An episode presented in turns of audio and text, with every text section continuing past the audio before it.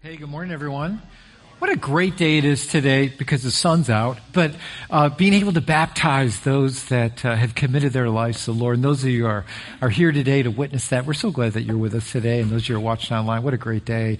And uh, great worship today. And um, last week, Pastor Brand did such a great job with the Mother's Day message. And if you missed that, yeah, make sure you catch that online.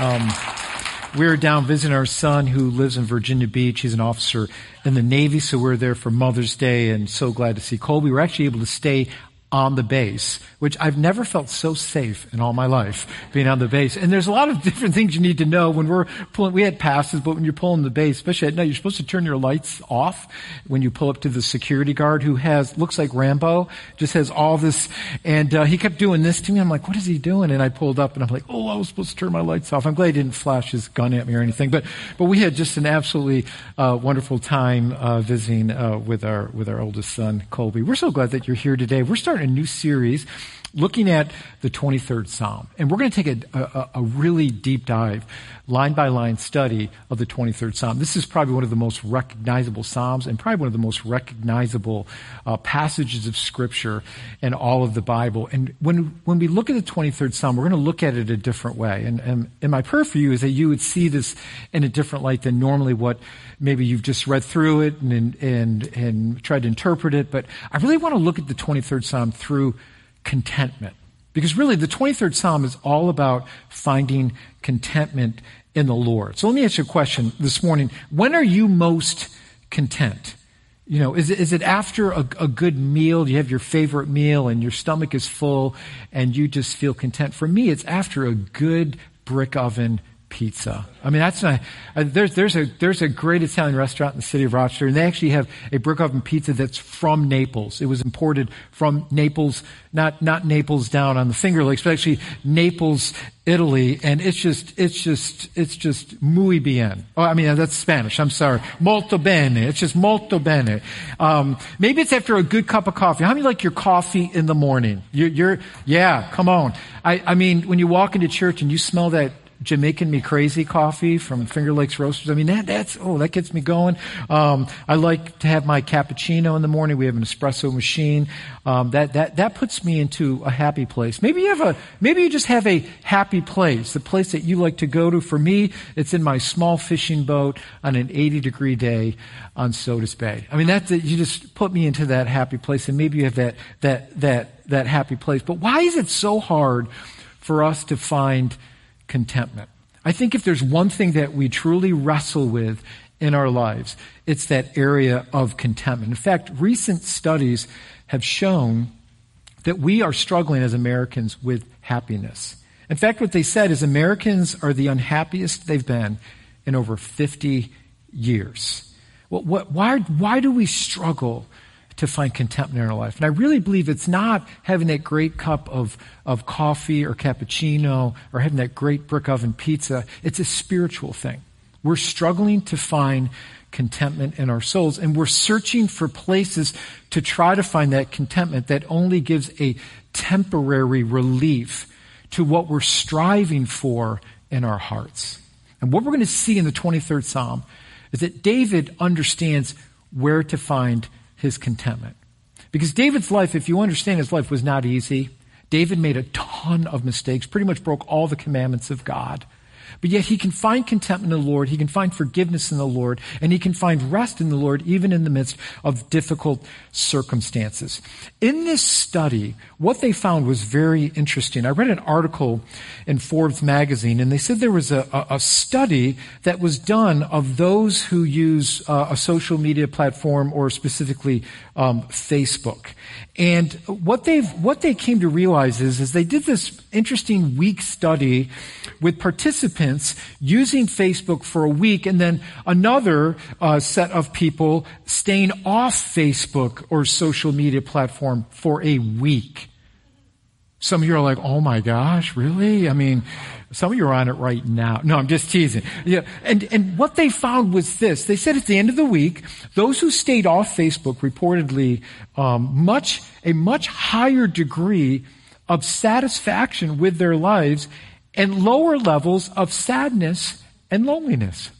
Go figure, right? Just a lower level of sadness and loneliness. And what the research discovered and what they concluded was that people on Facebook were 55% more likely to feel stress as a result of their online social media habits. Now, I'm not, I'm, listen, before somebody shoots something at me right now. Um, I'm not here to make a commentary on whether or not it's wrong or right on social media. Um, I'm just giving you the facts here about our contentment and, and where we can be careful in our lives to try to find contentment. Now, they came up with the reason why. It's because what happens is when we go online, we see what others are doing and when we see what others are doing, because we usually post the really good things that we're doing, not all the mess ups we make in our lives, right?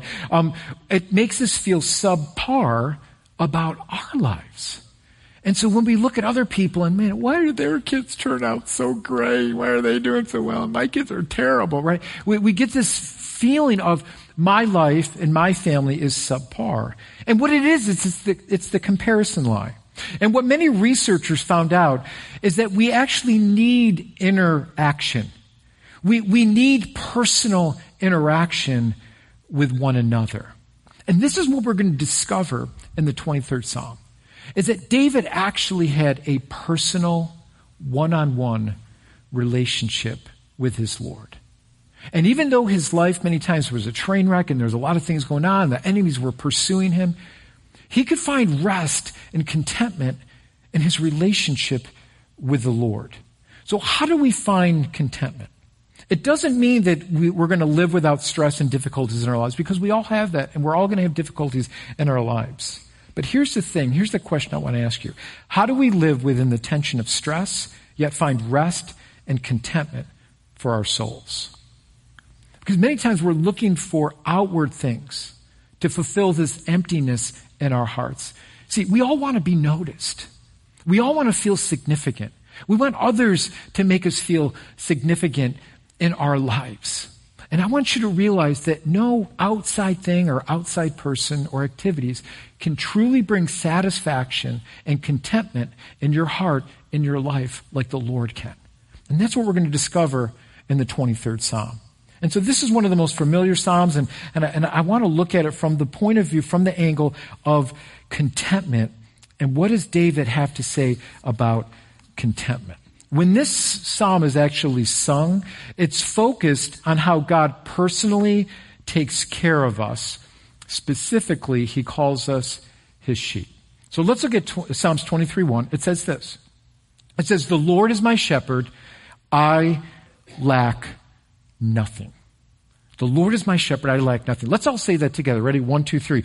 The Lord is my shepherd, I lack nothing. So what David does is he compares the Lord to a shepherd, but not any shepherd, but he says it's his shepherd. And I want you to notice that the word Lord is in all capital letters. Now this is really important. So when you're reading through scripture, and when you see the word Lord in all capital letters, it's very important because it's the Hebrew name Yahweh or Jehovah. Now this is important for us to understand because the name Yahweh comes from the Hebrew, Hebrew word I am. Now this goes back to the relationship that God established with Moses. Moses is out in the wilderness. He sees this burning bush that's not, that's not being consumed by the fire. And God speaks to him through that bush. And God's going to tell Moses to go back to Egypt to release the children of Israel from bondage, from Egypt, and take them out to the wilderness to the promised land. So Moses asks God this question. He says, well, God, you know, okay, I'll go back. Okay, I'll, I'll answer your call, but what am I to say to the Israelites? Who sent me? And God says to him, tell the Israelites, I am who I am. I am who I am. Yahweh is the covenant name for the God of Israel. This is Israel's God. It's a personal God. I'm different from every other gods that surround you.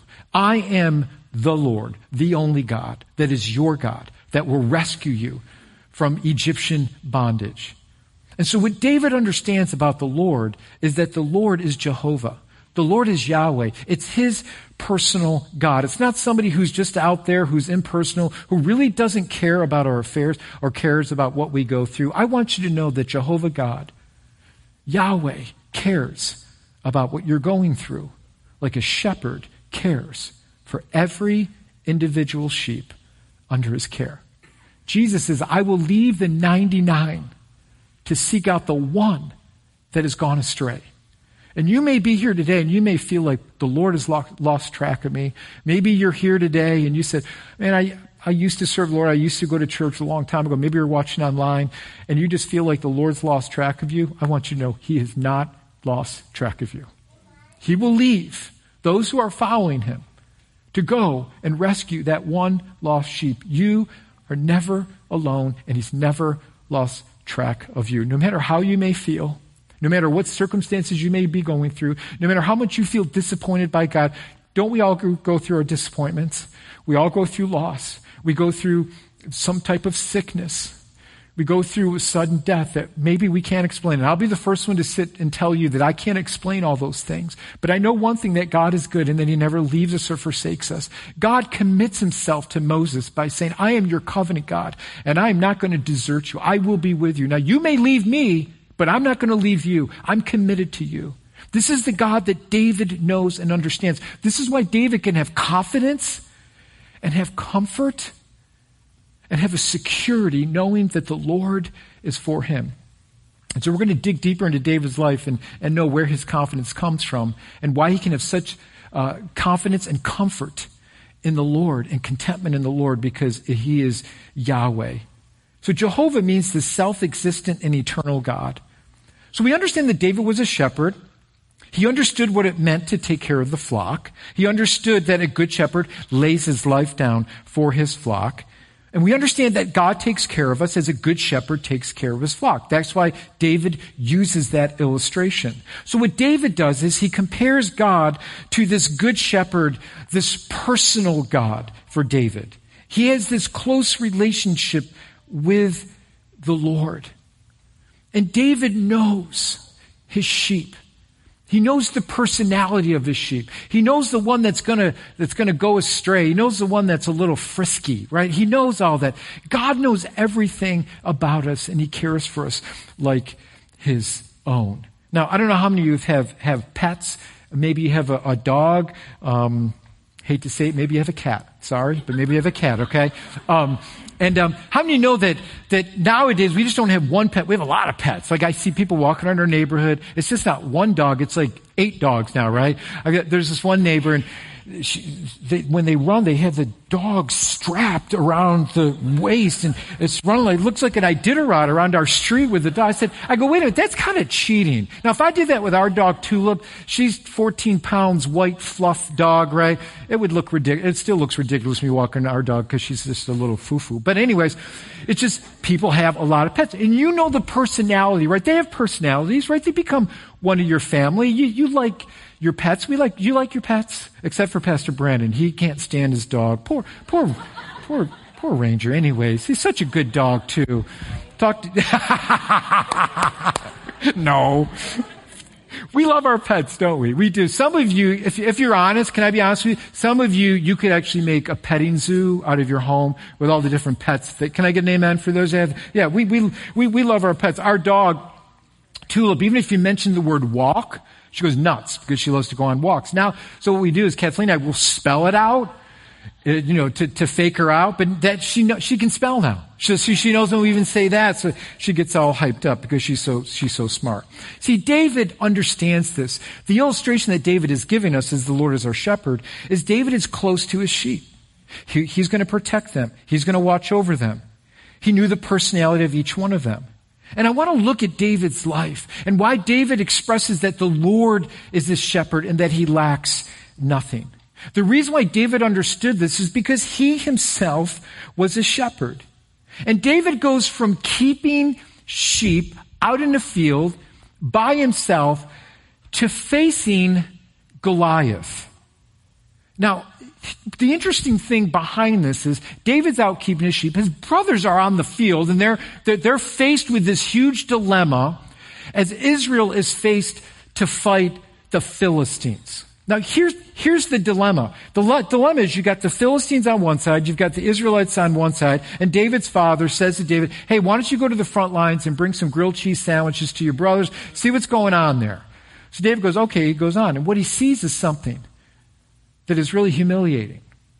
And what he sees is this giant named Goliath. And what Goliath does, he stands between the lines of Israel and the enemy of Israel, the Philistines. And he mocks their God. And he mocks them. And this is going on over and over and over and over again. And so what David does is he sees this and he goes to King Saul. He says, I'll go out and I'll stand between the lines and I will fight Goliath. And I'm, I'm thinking King, Saul, King Saul's like, are you cuckoo for Cocoa Puffs? What is wrong with you? You're going to go and you're going to fight against no one. None of my best men want to fight Goliath. He is their champion, the Bible says. The Bible says that Goliath is the champion. Listen to the dialogue. And here's, here's going to go back to why, why David says the Lord is my shepherd. Why does David have so much confidence? Why is he secure to go against Goliath? Listen to what it says in 1 Samuel chapter 17. It said, But David said to Saul, Your servant has been keeping sheep. So that gives him the qualifications to go and fight Goliath. Is David crazy? But listen to what he says. He says the reason why he had some experience. Now, was it experience in his ability? No. He had experience because he saw what his God can do on his behalf. Listen to what David says. Listen to the confidence that David has. His confidence is not in his in who he is, but in the God he serves. Yahweh, the self-existent, eternal God. He says, when a lion or a bear came to carry off a sheep from the flock, I went after it. I struck it and I rescued the sheep from its mouth. And when it turned on me, I seized it by the hair, I struck it, and I killed it. Mic drop, right? I mean, he's like, he's confident.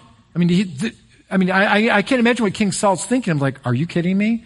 He says, and your servant has killed both lion and bear. This uncircumcised Philistine will be like one of them. Go, David right? Listen to his confidence. He says, and this is the reason why. Because he has defiled the armies of the living God. The Lord who rescued me from the paw of the lion and the paw of the bear will rescue me from the hands of this Philistine. Saul said to David, Go, the Lord be with you. See, what did David understand? David understood it wasn't his power, it was the power of God that delivered him. And this is the reason why. Here's the reason why he had so much confidence. Is he knew the character of God. He knew Yahweh personally.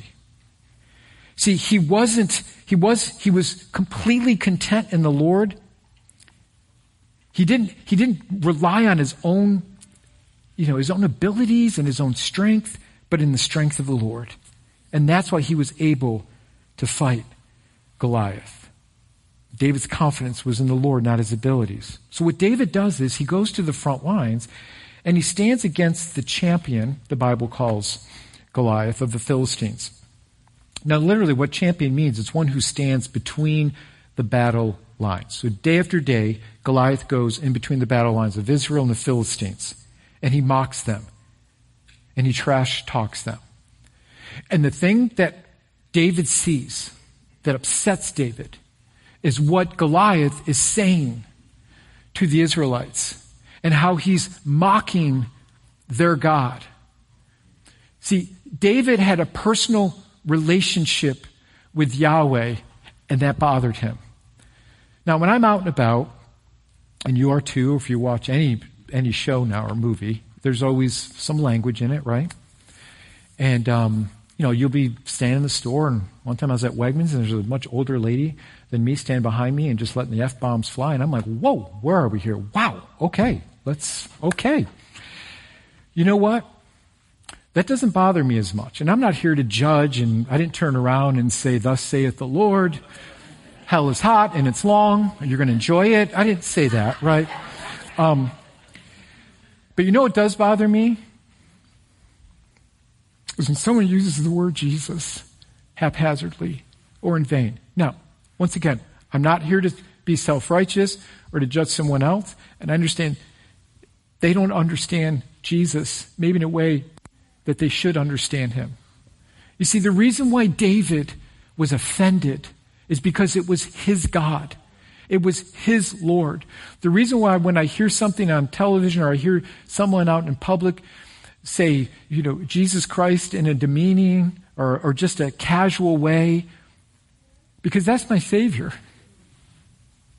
And I understand that He died for me. And I understand that He gave His life for me. Once again, I'm not trying to judge that person, but I understand Him personally.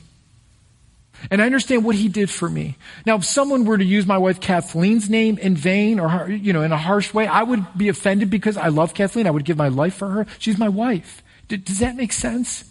See, for David, this is a personal God to him. And he's seen this representative of the Philistines mock God's people and mock the Lord. And that, and that bothers him. That, that's offensive to him because he knows his, who his Lord is and he knows him personally. And so daily, Goliath would come in the battle lines and trash talk and, and Goliath is described as this champion, literally the man of the betweens. It's a person who steps out and fights between two battle lines. So David becomes, for us, for, for the Israelites, what he does is he becomes this champion. He becomes the true Israelite. He defeats the enemy that stood in his way. So David comes with his stone, hits him in the forehead, drops Goliath, goes there, cuts his head off, you know, some of you are like, that's in the Bible? Yeah, it's cool. Read it sometimes. It's really, it's some neat stuff in there. And so he, he defeats this symbolic representative of God's enemies. And what David does is he goes and now he becomes the champion of Israel. He goes in between to fight for Israel. Now, I don't want you to miss this. This is a perfect picture of what Jesus Christ ultimately did for us. Jesus is the man in our, on our behalf. Jesus is our man between, he stood between us and the judgment of God, between us and eternal death. He faces the fury of sin and death and conquers it for us. Jesus becomes our champion. In Christ, we lack nothing. That's why David could say, The Lord is my shepherd, I lack nothing.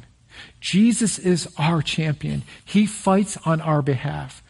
If you feel insecure, if you feel beat up, if you feel like you don't feel accepted, if you feel like you're trying to find your identity through your job and the things of this world and it leaves you empty, Jesus is your fulfillment. Jesus completes us. Jesus does everything on our behalf and we lack nothing in Him. There is nothing in this world that can ever satisfy you like Jesus Christ because he fulfills our deepest needs and our deepest desires, and that's to be known. That's for someone to say, I know you. And you're not going to find that on Facebook and from any other people. You know, it's, you, it's all temporary. Jesus comes to this earth to give his life for us so that we can know God personally. You know, so we, we talk about religion and, and you know, what does it mean to be religious and should we be religious or not re- religious? Let me just say this. Jesus didn't come to set up another religion. He came to have a personal relationship with you. David had a personal relationship with Yahweh. Jesus came to do for you what we couldn't do for ourselves. And that's overcome our sin issue. And all of us are separated from God because of our waywardness of our sin. And Jesus came as the man between to fight for you and give his life for you so that we could now have a relationship with God. That we could know him personally. That God receives us and knows us in spite of our waywardness and our sin. He gives us his son to cover our sins so that we could now be in a right relationship with God. Jesus fights for us. He is always there for us. He will never leave us or forsake us. And so David understood this. And that's why David describes God as a shepherd, the one who fights for us. He understood that God would always take care of him. And I want you to notice something here. This is really interesting how Jesus actually describes himself. And we see this in the Gospel of John. In John chapter 10, verse 11, Jesus says this I am the good shepherd. The good shepherd does what? He lays his life down for his sheep.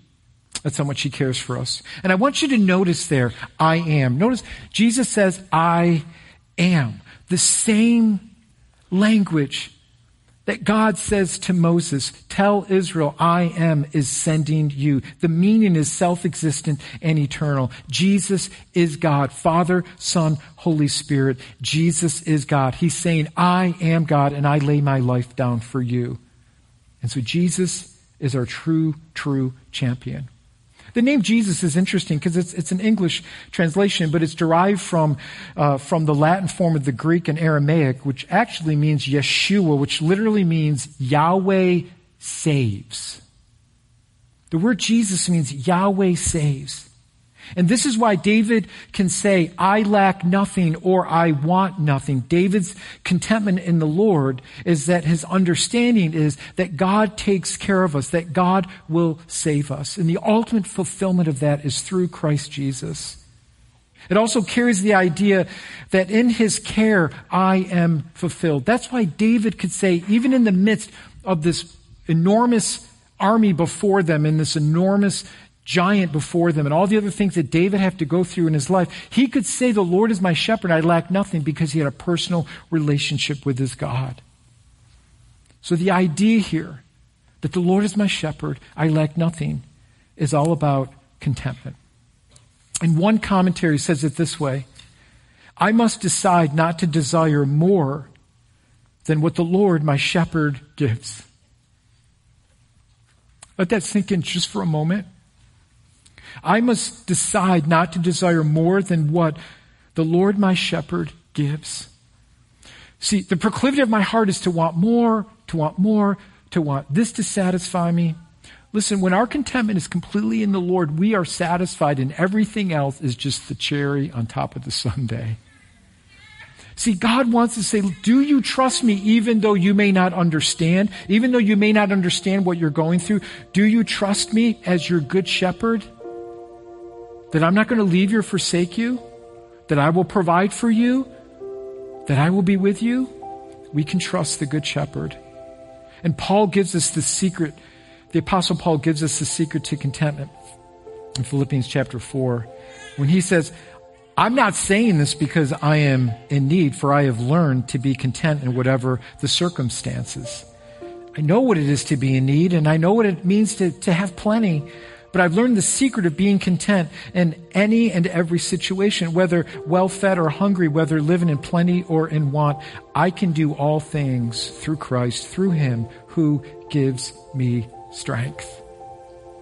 See, Paul understood that whether he had a lot or he had nothing, he found his contentment in Christ because it was Christ who gave them who gave him the strength to get through whatever he needed to get through because he knew his God was faithful and he knew he was a good shepherd and he knew he would take care of him. See, Paul could rest in the fact that Christ was with him in all the circumstances of his life. In order to truly have Christ as our shepherd, we must act like sheep. Complete dependence. See, I know for me it's easy to want to go my own way or to chase after this thing to find fulfillment over here.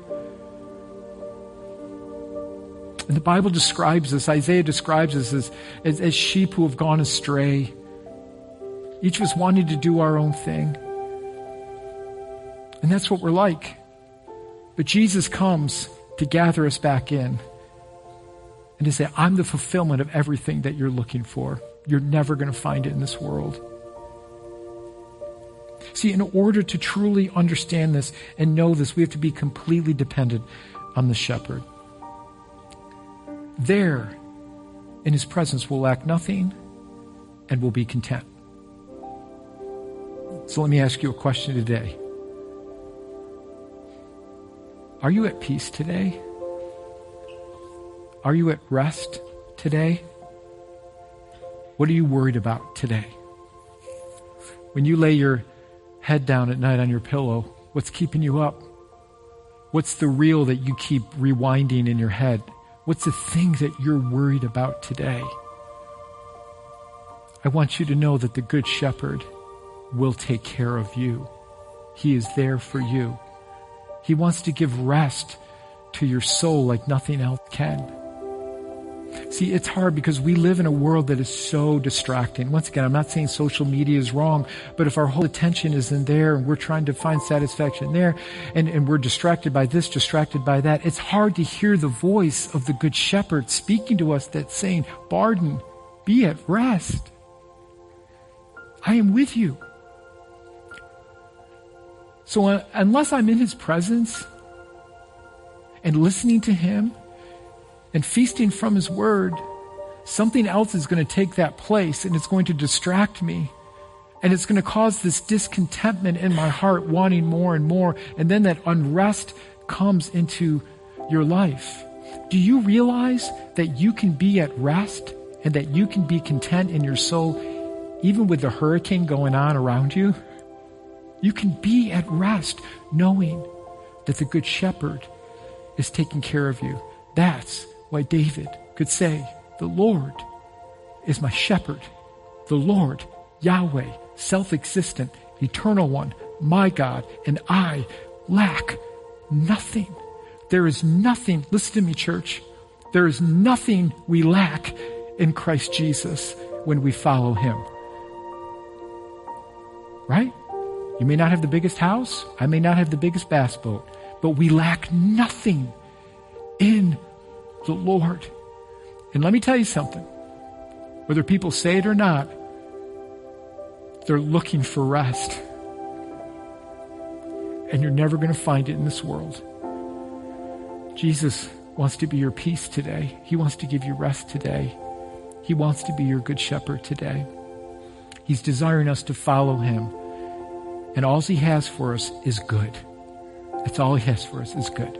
Doesn't mean your life's going to be perfect, that everything's going to work out the way you want it to work out, but he will give you rest and he will give you contentment that whatever situation you are in, you can find the strength of Christ to work through it and to walk through it and to know that God is with you. That's a good feeling so that when you put your head down at night on your pillow, you can rest knowing that you're in the hands of the Good Shepherd. Listen, the things of this world, my nice espresso machine's going to be in the garbage dump one day, right? But the Lord is an eternal God that He will forever be with you and be with me. That's our hope, that we get to be with Him forever.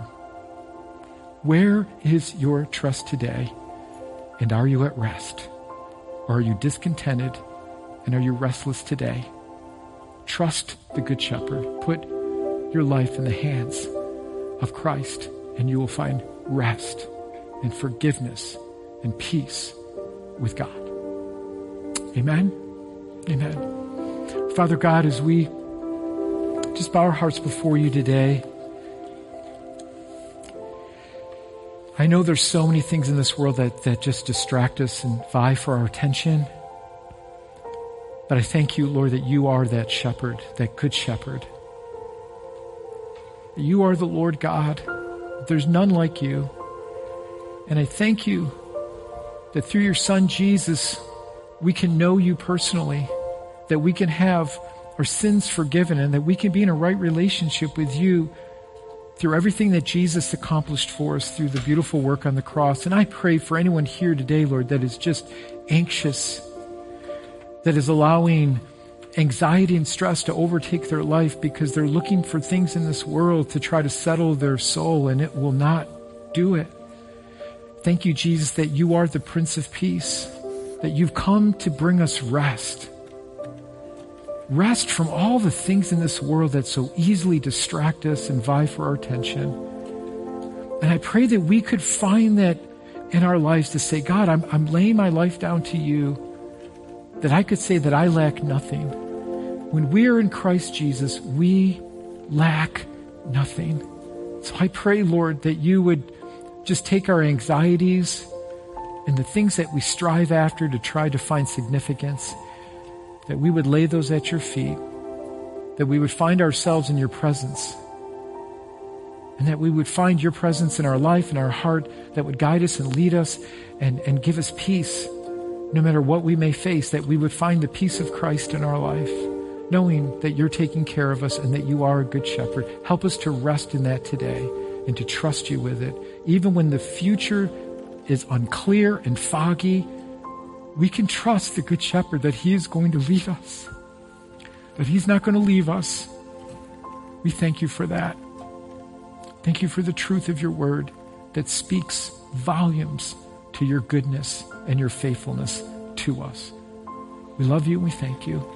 We ask these things in Jesus' wonderful name. In Jesus' wonderful name. Amen.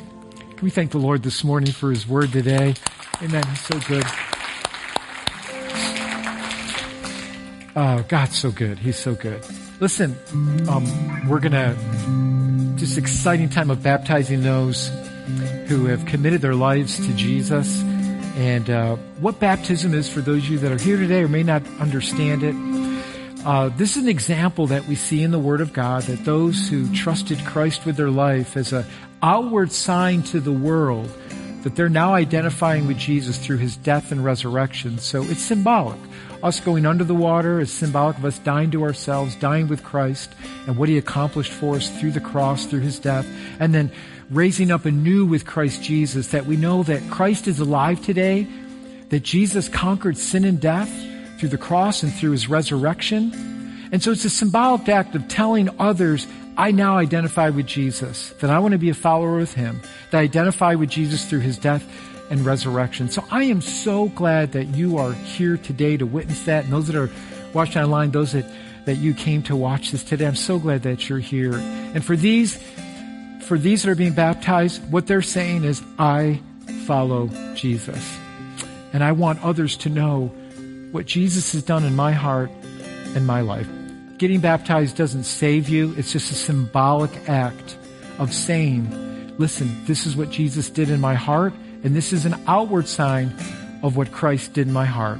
And now I'm now a new person in Him. My sins have been washed away, and I've been forgiven, and I'll live with Him forever. So it's a very, very powerful thing. And by the way, the tank is very warm this time around. Last time it was like 60, so it's very warm today, so we're excited about that. But I wanted to pray for, for those that are being baptized real quick. And thank you all for coming to witnesses.